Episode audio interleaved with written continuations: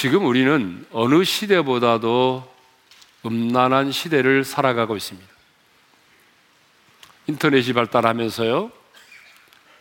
하나님이 음란함 때문에 심판했던 소돔과 고모라 시대보다도 훨씬 더 음란하고 타락한 시대를 살아가고 있습니다.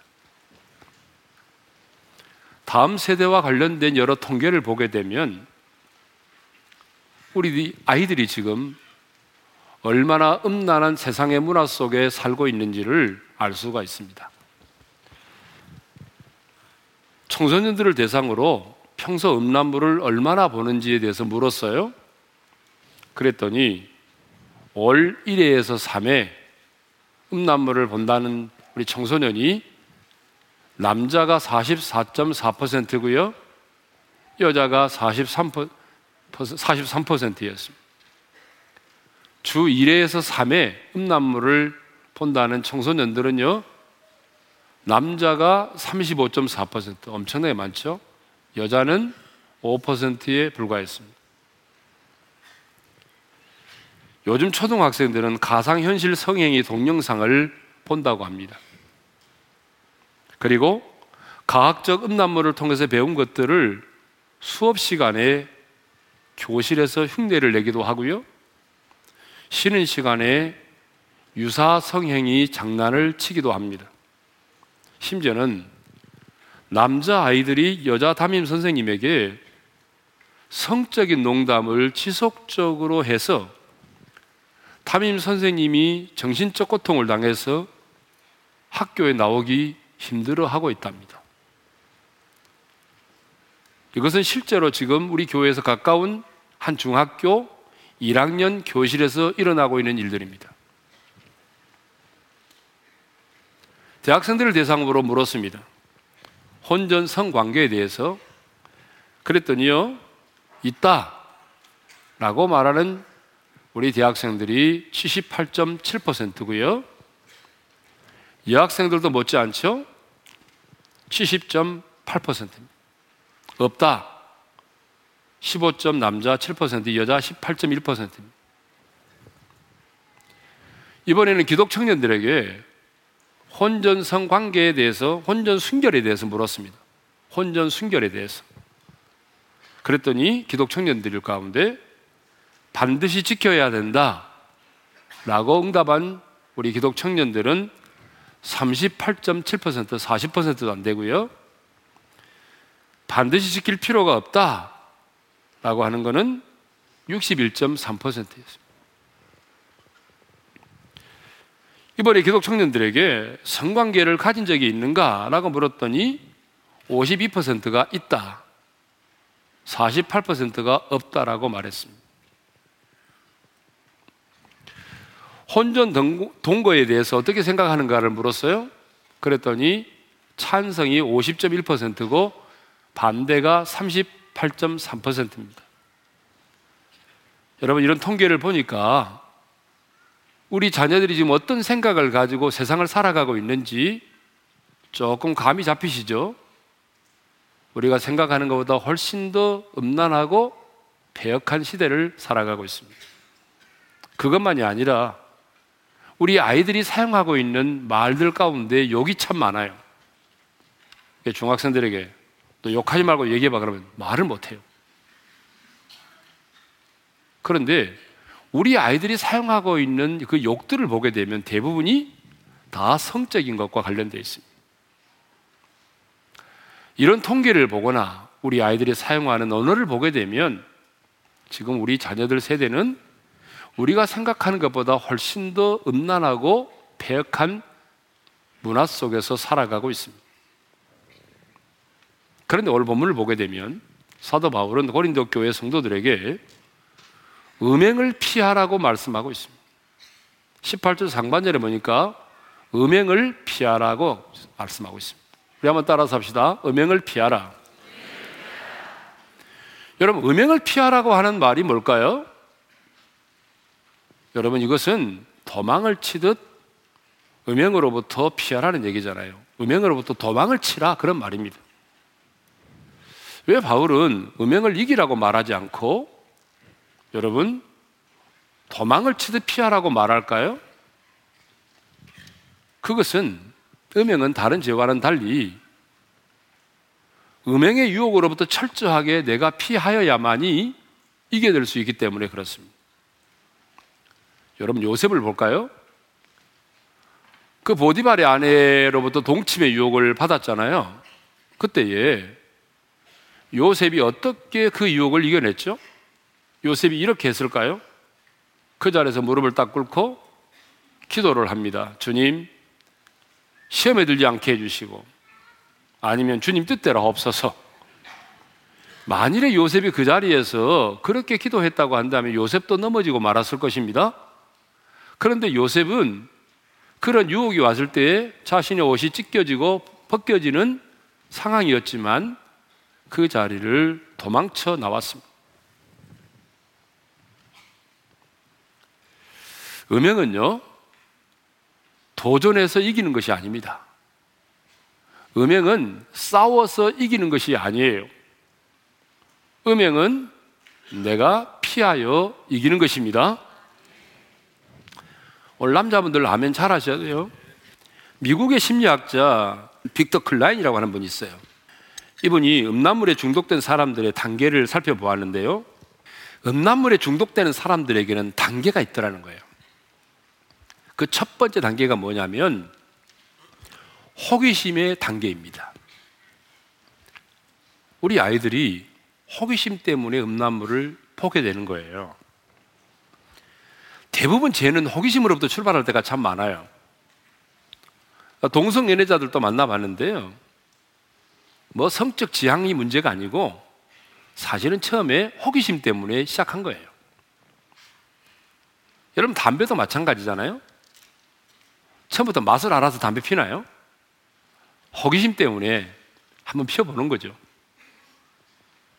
여러분, 음란물도 마찬가지입니다. 호기심 때문에 시작하는 거예요. 근데 2단계가 뭐냐 그러면 점점 더 적극적인 단계로 들어가는 거예요. 좀 더 자극적인 것을 이제 원하는 단계로 접어드는 거죠.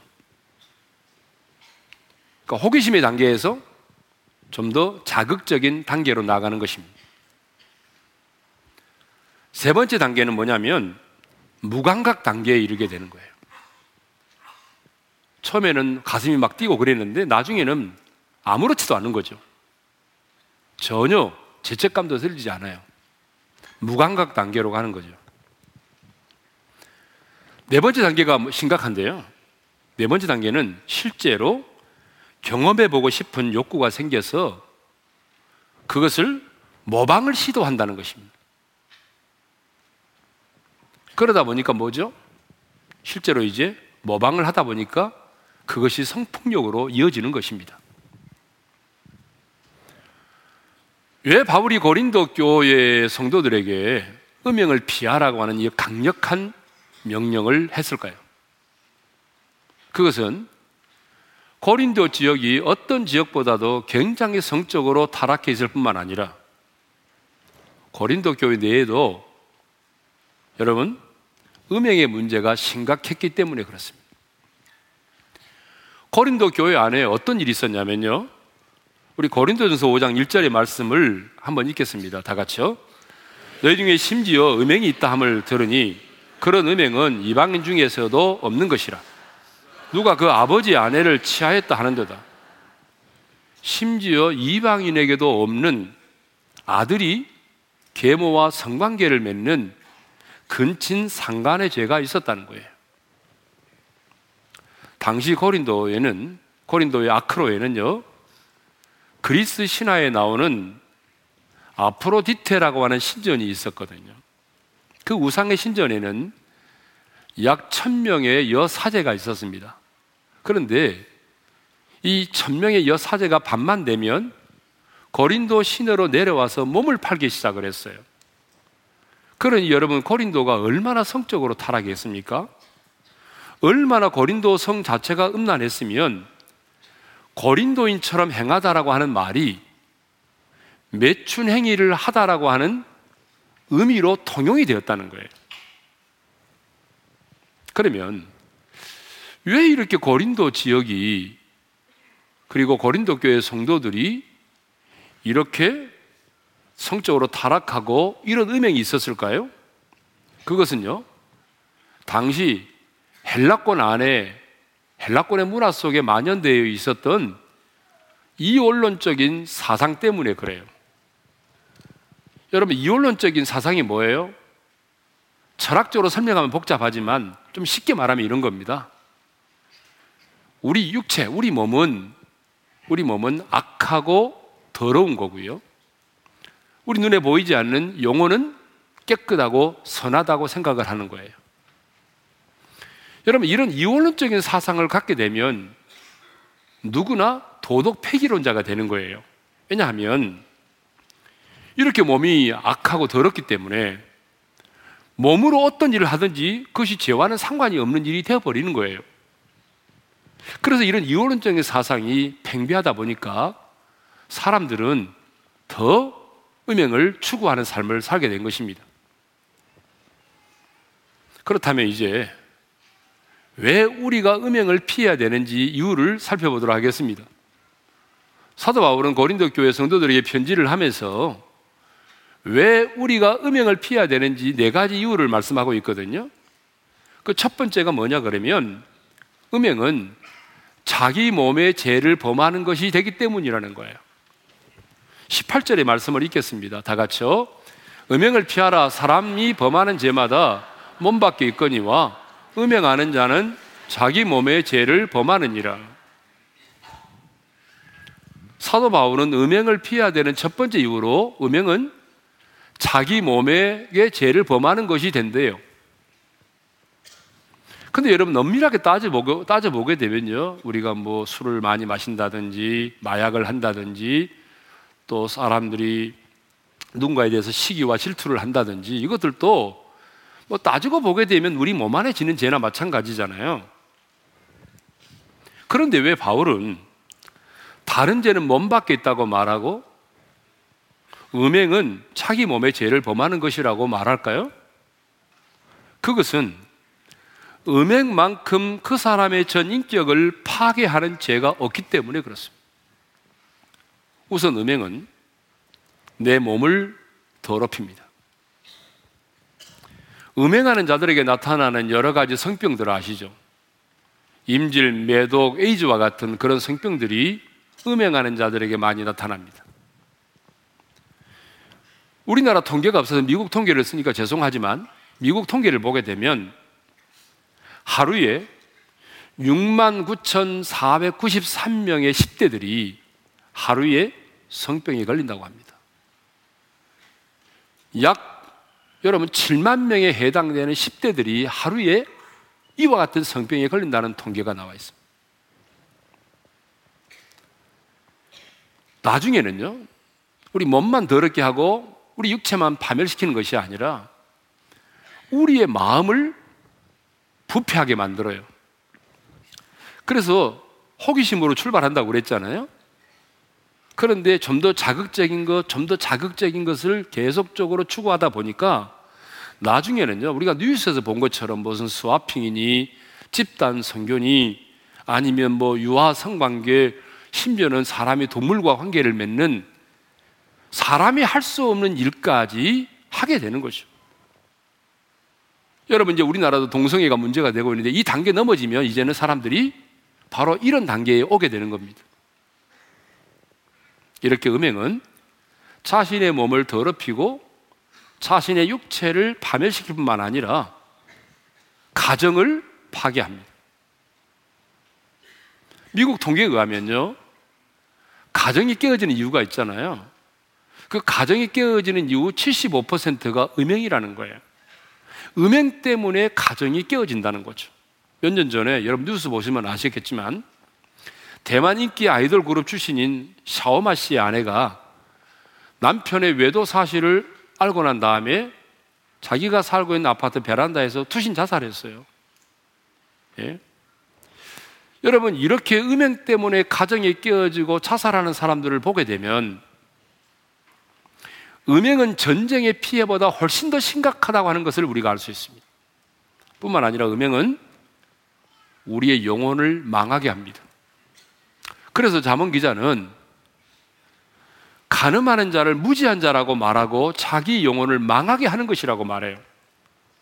자, 잠언 6장 32절 33절의 말씀을 읽겠습니다. 다 같이요. 애인과 가늠하는 자는 무지한 자라 이것을 행하는 자는 자기 영혼을 망하게 하며 상함과 능욕을 받고 부끄러움을 씻을 수 없게 되나니 그렇습니다. 여러분 음행 간음이라고 하는 것은요. 자기 몸을 더럽히고 자기 육체를 파멸시킬 뿐만 아니라 가정을 파괴시키고 나중에는요. 자기 영혼을 망하게 한다는 것입니다. 내 영혼을 망하게 하는 거예요. 그래서 성경은 음행을 피하라고 말하는 거예요. 예? 세 번, 이제 두 번째 이유입니다. 두 번째 이유는 내 몸이 그리스도의 지체가 되기 때문입니다. 15절 말씀을 우리 한번 읽겠습니다. 다 같이요. 너희 몸이 그리스도의 지체인 줄을 알지 못하느냐?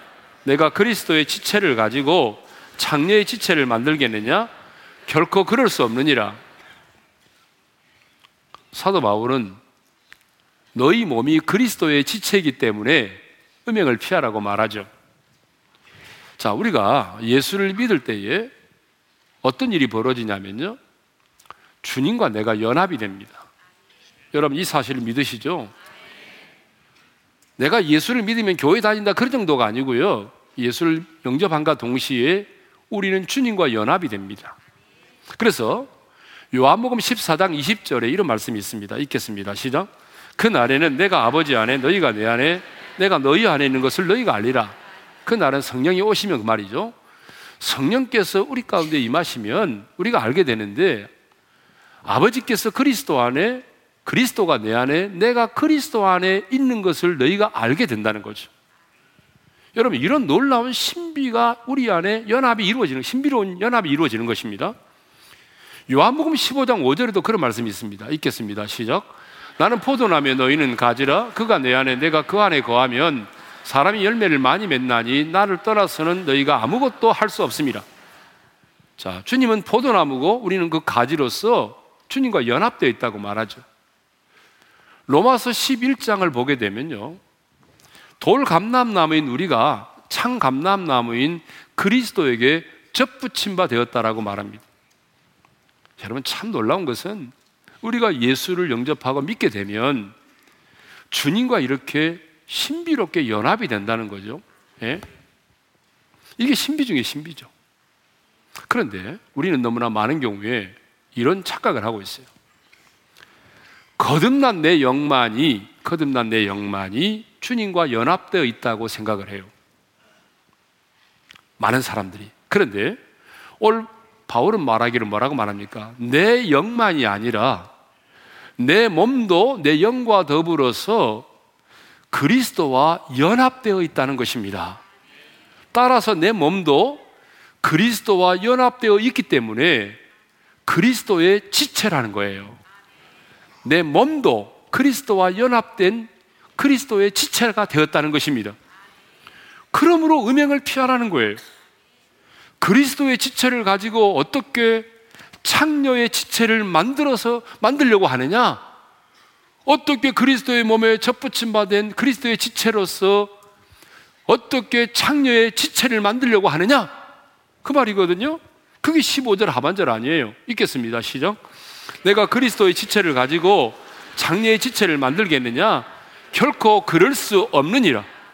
결코 그래서는 안 된다는 거죠. 그러면 자 우리가 그리스도의 지체인데 그리스도의 지체된 우리가 어떻게 하면은 창녀의 지체가 되어버립니까? 16절에서 이렇게 말씀하고 있어요. 읽겠습니다. 시작. 장녀와 합하는 자는 그와 한 몸인 줄을 알지 못하느냐? 일러스되 둘이 한 육체가 된다 하셨나니 여러분 창녀와 합하게 되면 그녀와 한 몸이 되어버린답니다. 그래서 내 몸이 이제는 창녀의 지체가 되어 버린다는 거죠. 그러면 장녀와 합한다는 게 뭘까요? 장녀와 합한다는 것은 곧 성관계를 말하는 것입니다. 그러므로 내가 창녀와 성관계를 맺게 되면 그녀와 한 몸이 되어버린다는 거예요. 그래서 내가 한 몸이 되게 되면 뭐예요? 창녀의 지체가 되어버린다는 거잖아요. 그러면서 창세기 2장 24절의 말씀을 인용하고 있어요. 읽겠습니다. 시작. 이러므로 남자가 부모를 떠나 그의 아내와 합하여 둘이 한 몸을 이룰지로다. 우리 하나님께서 아담과 하와를 주리하시면서 하신 말씀이잖아요. 저도 결혼식 주리할 때마다 이 말씀을 합니다. 결혼이 뭡니까? 두 사람이 합하여 한 몸이 되는 거죠. 합하여 한 몸이 된다는 게 뭐예요? 언어적 의미는 성관계를 말합니다. 그러니까 결혼해서 두 사람이 합하여 결혼해서 합하면 한 몸이 된다는 거죠. 결혼은 이제 둘이 아니라 한 몸이 되어버리는 거예요. 이것이 결혼의 신비죠. 마찬가지로 장기와 관계를 맺으면 내가 그녀와 한 몸을 이루는 것이 되는 거예요. 하나가 된다는 것은 몸만이 이렇게 하나가 되는 것이 아니고 그 안에 있는 성품과 속성과 기질들이 연합되어 버린다는 거예요. 그래서 우리가 그녀와 한 몸이 되었기 때문에 내 몸이 창녀의 지체가 되어 버린다는 것입니다. 그러므로 여러분 결혼하기 전에 다른 사람들과 여러 사람들과 음행을 많이 갖고 성관계를 많이 맺은 사람들은요 여러분 결혼하기 전에 철저하게 회개하고 어린 양의 보일로 씻고 정결한 상태에서 결혼 생활을 시작을 해야 됩니다. 왜냐하면 내가 그렇게 하지 않고 결혼을 해서 자녀를 낳게 되면요. 여러분 놀라운 일이 생겨날 수 있어요. 생각했던 것보다 훨씬 더 음란한 자식이 태어납니다. 누구 닮아서 그러지가 아니에요. 잘 생각해 보면 과거에 내가 사귀었던 사람과 생각해 보면 알 수 있어요. 예? 왜 우리가 음행을 피해야 됩니까? 내 몸이 그리스도와 신비적으로 연합된 그리스도의 지체이기 때문입니다. 그리스도의 지체된 내 몸을 음행을 통해서 장례의 지체를 만들어서는 안 되기 때문이죠. 자, 세 번째로 내 몸이 하나님의 성전이기 때문에 음행을 피하라고 말씀합니다. 19절 상반절의 말씀을 읽겠습니다. 다 같이요. 너희 몸은 너희가 하나님께로부터 받은 바 너희 가운데 계신 성령의 전인 줄을 알지 못하느냐? 방금 우리는 예수를 믿음으로 신비적으로 그리스도와 연합되어 있다는 말씀을 제가 드렸잖아요. 그렇습니다. 참 신비합니다. 그런데 이보다 더 놀라운 신비가 있어요. 이보다 더 놀라운 신비가 뭐냐 그러면 하나님의 성령이 그 몸 안에 내 안에 내주하고 계신다는 거예요. 그래서 우리 몸은 성령께서 내주하여 계시는 성령의 전이 된 것입니다. 여러분 고린도전서 3장 16절의 말씀도 있겠습니다. 다 같이요. 너희는 너희가 하나님의 성전인 것과 하나님의 성령이 너희 안에 계시는 것을 알지 못하느냐. 구약에서는요, 성전이 눈에 보이는 건물로서의 성전이었습니다. 그렇죠? 그런데 신약 시대는요, 눈에 보이는 건물이 성전이 아니라 하나님의 성령이 거하시는 초소인 여러분, 우리 몸이 성전이라는 거예요. 하나님의 성령이 거하시는 그 몸, 그러니까 예수 믿는 그 한 사람 한 사람이 이 신약 시대는 거룩한 성전이라는 거죠. 여러분 이 사실을 믿습니까?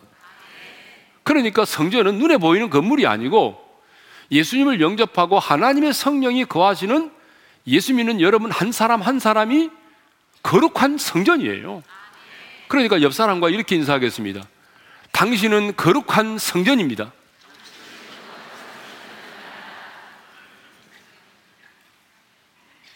그러면 여러분, 우리 이제 몸이 거룩한 성전인데, 우리 몸이 거룩한 성전이라면 우리가 어떻게 살아야 될까요? 고린도전서 3장 17절 보세요. 읽겠습니다. 시작. 누구든지 하나님의 성전을 더럽히면 하나님이 그 사람을 멸하시리라. 하나님의 성전은 거룩하니 너희도 그러하니라. 하나님의 성전이 거룩하니까 너희도 거룩해. 여러분, 구약시대에 하나님의 성전이 얼마나 거룩했어요? 그러니까 구약 시대에 하나님의 성전을 더럽힌 자는 여러분 죽임을 당하거나 그 총의 해중에 여러분 총의 해중에서 끊어졌어요. 아론의 아들 나닥과 아비우가 여호와께서 명하시지 않은 불을 제단을 드리려고 하다가 여호와 앞에서 불이 나와서 그들을 삼켜버렸잖아요. 여호와의 성전이 그렇게 거룩해요.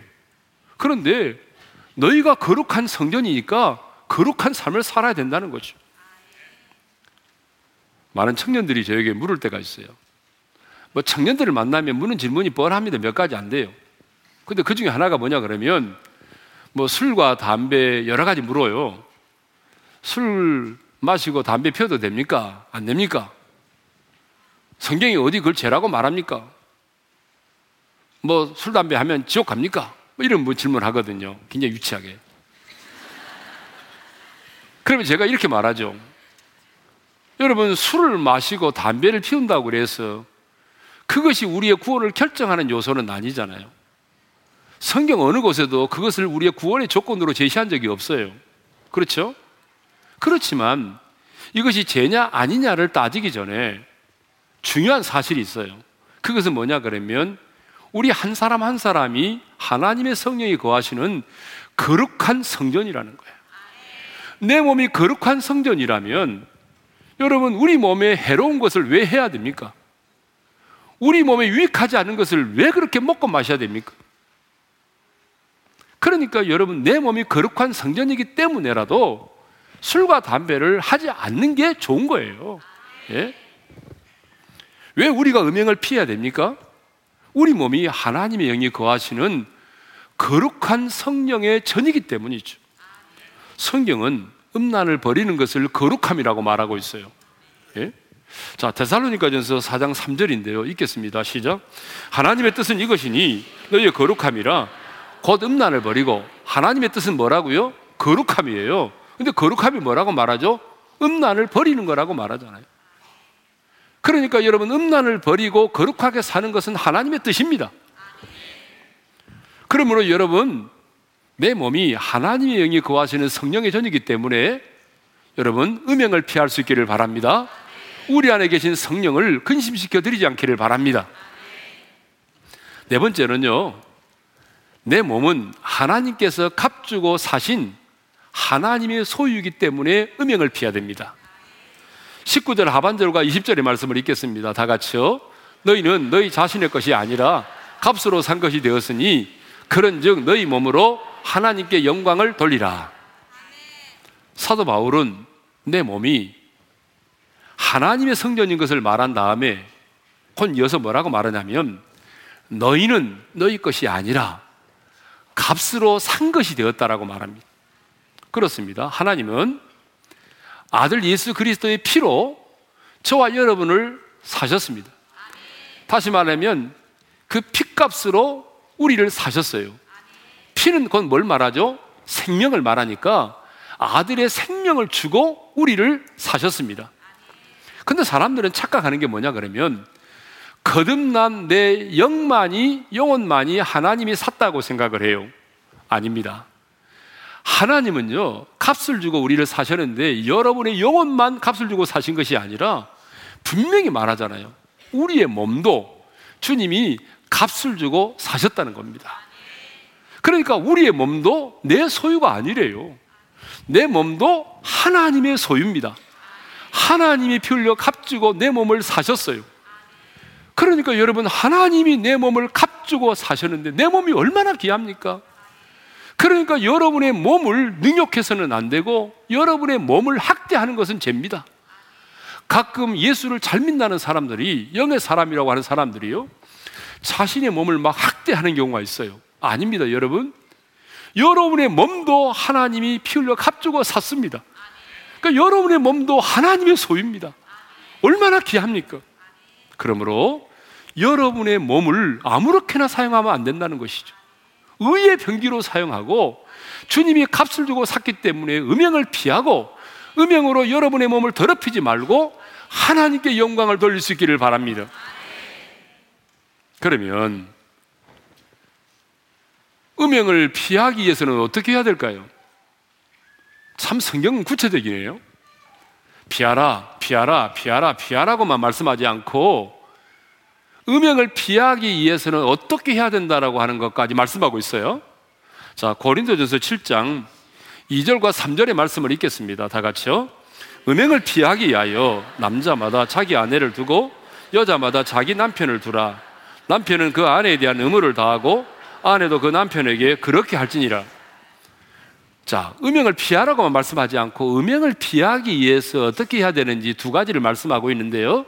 그 첫 번째가 뭐냐 하면 결혼을 해서 자기 남편과 자기 아내를 두라는 것입니다. 여기서 중요한 것은 자기입니다. 다른 사람 아니에요. 자기 남편, 자기 아내를 두라는 거예요. 결혼을 하지 않으면은 성적인 욕구를 이겨내지 못해서 음행하는 일이 일어날 수 있기 때문이죠. 그래서 바울은 결혼해서 자기 남편과 자기 아내를 두라고 말씀하고 있습니다. 물론 자기 아내와 자기 남편을 두는 것만이 음행을 방지하기 위한 절대적이고 유일한 해결책은 아닙니다. 왜냐 그러면 자기 아내, 자기 남편 두고도 바람 피는 사람 많이 봤잖아요. 그러니까 절대적이고 유일한 해결책은 아니지만 결혼을 하게 되면 많은 경우에 성적인 욕구가 해결돼서 음행을 피할 수 있습니다. 그러므로 여러분, 아직 결혼을 하지 않으신 분들이 있다면, 독신의 은사를 가진 분이 아니고, 예? 독신의 은사를 가진 분은 제외되고, 아, 나는 독신의 은사는 없어. 그런데 아직 결혼을 못 하신 분이 있다면, 너무 조건 따지지 마시고, 빨리 하시기 바랍니다. 자기 아내와 자기 남편을 두시기 바랍니다. 예. 우리 교회 와서 간증도 하고 결혼 특강도 하셨던 박수웅 장로님이라고 하는 분이 계세요. 여기서 간증을 하셨는데 이분은 몇 살에 결혼했다고 그랬죠? 아마 잊어버리셨을 거예요. 24살에 결혼을 했어요. 군대도 가기 전에 돈도 없고 세브란스 병원에서 인턴할 때 결혼을 했답니다. 그 이유가 뭐냐 그러면 그 지금이 아내 된 사람과 자꾸 만나서 데이트를 하다 보니까 음욕을 이겨내기가 너무 힘들더래요. 그래서 이제 자꾸, 자꾸 만나서 데이트를 하다 보니까 어느 순간 이제 스킨십이 스킨십을 안 할 수가 없어 하게 되는데 스킨십 농도가 더 갈수록 진해지는 거예요. 그러니까는 믿음 좋은 자매가 신경질을 막 부리면서 이렇게 말하더랍니다. 신앙이 좋은 줄 알았는데 그게 아닌가 봐요. 그래서 자기가 이렇게 말했답니다. 신앙과 그것은 별개다. 내가 지금 힘들다. 그래서 둘이 그러면은 우리 일찍 결혼하자. 그래서 결혼을 빨리 했다는 거예요. 여러분, 음행을 이기려면 빨리 결혼을 해서 자기 아내와 자기 남편을 둬야 됩니다. 그리고 결혼을 했다고 한다면 남편은 아내에 대한 의무를 또 아내는 남편에 대한 의무를 다해야 됩니다. 그게 고린도전서 7장 3절의 말씀이에요. 읽겠습니다. 시작. 남편은 그 아내에 대한 의무를 다하고 아내도 그 남편에게 그렇게 할지라. 자, 여기서 말하는 의무라고 하는 게 뭐예요? 밥 해주는 걸 말하는 게 아니고요. 설거지하고 밥 해주는 게 아니고 여기서 말하는 의무는 성생활의 의무를 말하는 거예요. 결혼을 했음에도 불구하고 자기 남편을 호라비처럼 만들지 말고 자기 아내를 과부처럼 만들지 말라는 거예요. 예? 부부 사이의 관계는 금욕의 관계가 아닙니다. 합법적인 부부의 성관계는 하나님 보시기에 심히 아름답고 건강하고 정상적인 거예요. 예? 그러니까 부부의 서로 의무를 잘 하시기 바랍니다. 오늘 이런 설교를 했더니 나가시면서 나이 드신 분들이 너무 고맙다고 말씀하시더라고요, 저한테. 막 손을 꽉 잡고 너무 고맙고 고마워 이러시더라고요. 예? 자, 음행을 피하기 위해서 두 번째는 뭐냐 그러면 서로 분방하지 말라는 거예요. 분방하지 말라. 고린도전서 7장 5절의 말씀을 읽겠습니다. 다 같이요. 서로 분방하지 말라. 다만 기도할 틈을 얻기 위하여 합의상 얼마 동안은 하되 다시 합하라. 이는 너희가 절제 못함으로 말미암아 사탄이 너희를 시험하지 못하게 하려 함이라. 이 분방이 뭐죠? 방을 따로 쓰는 거예요. 잠자리를 하지 않는 거예요. 결혼했지만 서로 다른 방을 쓰고 한 지붕 두 가족으로 살게 되면 음행의 유혹을 이겨내기가 쉽지 않다는 거예요. 그러므로 음행을 피하려면 부부가 떨어져 있지 말고 함께 있어야 된다는 거죠. 잠자리를 함께 해야 된다는 거예요. 그러니까 여러분 오랫동안 기러기 엄마와 아빠로 지내는 것은 성경적이 결코 아닙니다. 금욕주의는 성경적이 아닙니다. 그러면 언제 서로 분방할 수 있습니까? 성경은 분방할 수 있는 조건을 이렇게 말하고 있습니다. 다만 기도할 틈을 얻기 위해서 기도에 집중하기 위해서 분방할 수는 있는데 분방할 때도 두 가지 조건이 있다는 거예요. 아무 때나 하는 게 아니에요. 첫째는 뭐냐면 서로 합의하에 그렇게 해야 된다는 것입니다. 두 번째는 얼마 동안입니다. 오랫동안 하면 안 되고 얼마 동안만입니다. 이 두 가지 조건이에요. 그러니까 여러분들이 아, 내가 지금 기도를 해야겠다. 내가 금식 기도 해야 되겠다. 그래서 아, 여보, 나 금식 기도 할래. 앞으로 기도원에 올라가서 기도할래. 그런데 남편이 안 돼. 라고 말하면 그럼 안 된다는 거예요. 무슨 말인지 알겠습니까? 그때 사탄아 물러가라 그러면 안 된다는 거죠. 예? 왜냐하면 서로 합의가 돼야 되는데 합의가 안 되는 거죠, 합의가. 그러니까 합의하에 그것도 오랜 시간이 아니고 얼마 동안만 그렇게 하라고 그랬잖아요. 그러면 왜 서로 분방하지 말아야 되는지 이유를 말씀하고 있습니다. 그 이유는요, 간단합니다. 사탄이 틈을 타기 때문이라는 거예요. 읽겠습니다. 시작. 너희가 절제 못함으로 말미암아 사탄이 너희를 시험하지 못하게 하려 함이라. 여러분, 사탄은요 언제나 틈을 노립니다. 부부지간에 여러분 틈이 생기잖아요. 그러면 반드시 틈이 사탄이 틈을 탑니다. 그러니까 부부지간에 틈이 생기면 안 돼요. 부모와 자식 간에도 틈이 생기면 안 돼요. 여러분 신앙생활 하면서 목자와 성도들 가운데도 틈이 생기면 안 돼요. 순원과 목장, 순양 가운데 틈이 생기면 안 되는 거예요. 틈이 생기면 반드시 마귀가 틈을 타게 되어 있습니다. 자, 오늘 우리는 음행을 피하라고 하는 말씀을 나눴습니다. 우리가 살고 있는 시대가 정말 만만치 않습니다. 얼마나 음란한 시대 속에 우리가 살고 있는지 몰라요? 이렇게 음란한 시대를 살고 있는 우리에게 오늘 주님께서 말씀하십니다. 강력하게 말씀하시죠. 음행을 피하라. 왜 음행을 피해야 된다고 말씀합니까? 그 이유는 내 몸에게 죄를 범하는 것이 되기 때문이죠. 내 몸이 그리스도의 지체이기 때문이죠. 내 몸이 하나님의 성령이 거하시는 성령의 전이기 때문입니다. 내 몸을 주님이 값주고 사셔서 하나님의 소유로 삼아 주셨기 때문이죠. 그래서 여러분 자신이 그렇게 거룩하고 순결한 삶을 사시기를 바라고 여러분으로 인하여 여러분의 자녀들 세대도 이렇게 음란하고 폐역하지만 음란의 유혹을 이겨내고 음란을 버리고 우리의 자녀들이 거룩하고 순결한 하나님의 사람으로 살아갈 수 있기를 원합니다. 이제 찬양할 텐데 후렴에 보게 되면 이런 가사가 나옵니다. 세상 유혹 속에도 주의 순결한 신부가 되리라. 여러분 세상에 유혹이 있지만 내가 음란을 이겨내고 주의 순결한 신부가 되기를 소망하면서 이 찬양을 함께 드리도록 하겠습니다. 내 마음의 주를 향한 사랑이 나의 말은 주가 주신 진리로 나의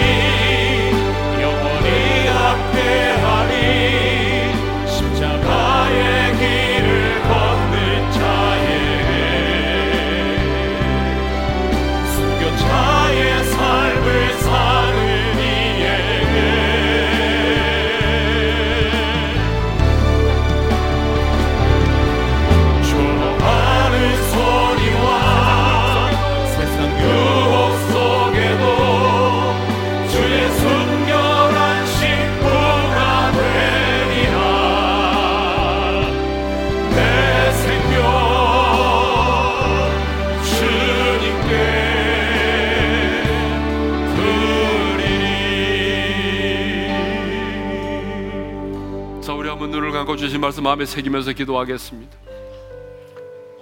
여러분 소돔과 고모라를 능가하는 그렇게 음란한 시대를 우리가 살아가고 있습니다. 여러분 우리 자녀들이 살아가는 이 세상은 말로는 표현할 수 없을 만큼 음란한 시대입니다. 그런데 하나님은 오늘 우리에게 말씀합니다. 음행을 피하라. 하나님의 뜻은 거룩함이니 곧 음란을 버리라. 여러분 왜 음행을 피해야 됩니까? 그것은 내 몸의 죄를 범하는 것이기 때문에 그렇습니다. 내 몸이 그리스도의 지체이기 때문입니다.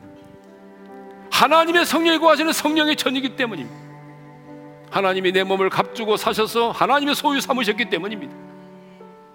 그래서 우리는 음행을 피해야 되는 것입니다. 음란물에 중독되신 분들 계십니까? 자기 아내와 자기 남편을 버리고 음행을 행하는 분이 계십니까? 오늘 이후로 여러분 그 음란을 버리시고 음행을 끊어버리시기를 바랍니다. 여러분이 그렇게 살아야 여러분의 자녀도 그렇게 살아갈 수 있는 것입니다. 하나님, 내가 거룩한 순결한 삶을 살아서 순결한 신부로 주님을 맞이할 수 있기를 원합니다. 순결한 신부로 주님 앞에 서기를 원합니다. 주여 나와 내 자녀들이 그렇게 살아갈 수 있도록 성령님 도와주십시오. 우리 다 같이 주신 말씀 붙들고 주여 한번 크게 외치고 부르짖어 기도하며 나가십시다. 주여! 하나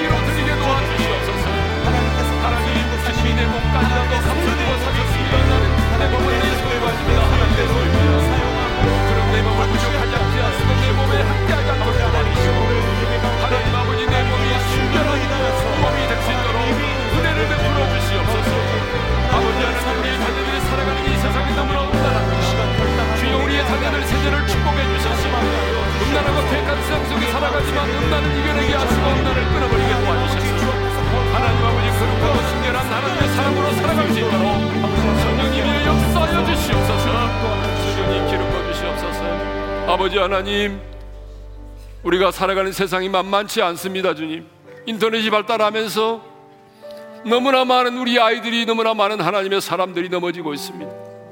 음행을 피하라. 하나님의 뜻은 거룩함이고 음란을 버리라. 주님 말씀하여 주셨사오니 하나님 이제 우리가 음행을 피하기를 원합니다. 음행의 자리에서 벗어나기를 원합니다. 끊어버리지 못한 것들을 끊어버리기를 원합니다. 왜냐하면 음행은 내 몸의 죄를 범하는 것이고 내 몸이 그리스도의 지체이고 내 몸이 하나님의 성전이 하나님의 성전이고 주님이 값을 주고 내 몸을 사셨기 때문에 오늘 이 말씀 때문에라도 우리가 음행을 피할 수 있게 도와주십시오. 우리의 자녀들이 이 음란한 세상 속에서 함몰되지 않게 하시고 음란의 유혹에 덫혀 넘어지지 않도록 도와주시고 요셉처럼 살아가게 도와주시고 순결한 하나님의 사람으로 살아가게 도와주십시오. 이제는 우리 주 예수 그리스도의 은혜와 하나님 아버지 영원한 그 사랑하심과 성령님의 감동 감화 교통하심이 이제 음행을 피하여 거룩한 순결한 삶을 살기를 원하는 모든 지체들 위해 이제로부터 영원토로 함께 하시기를 축원하옵나이다. 아멘.